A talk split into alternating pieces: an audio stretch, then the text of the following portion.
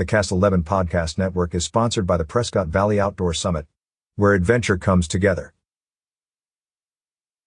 The town of Prescott Valley has sandbags available for residents for monsoon storm preparation.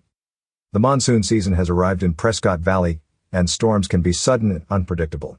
If you have vulnerable areas around your home, sandbags can protect your property in the event of a flood. Bags and sand are now available at the Central Arizona Fire and Medical Authority Station 53, 8555 East Yavapai Road, Prescott Valley. Access the parking lot off Bob Drive.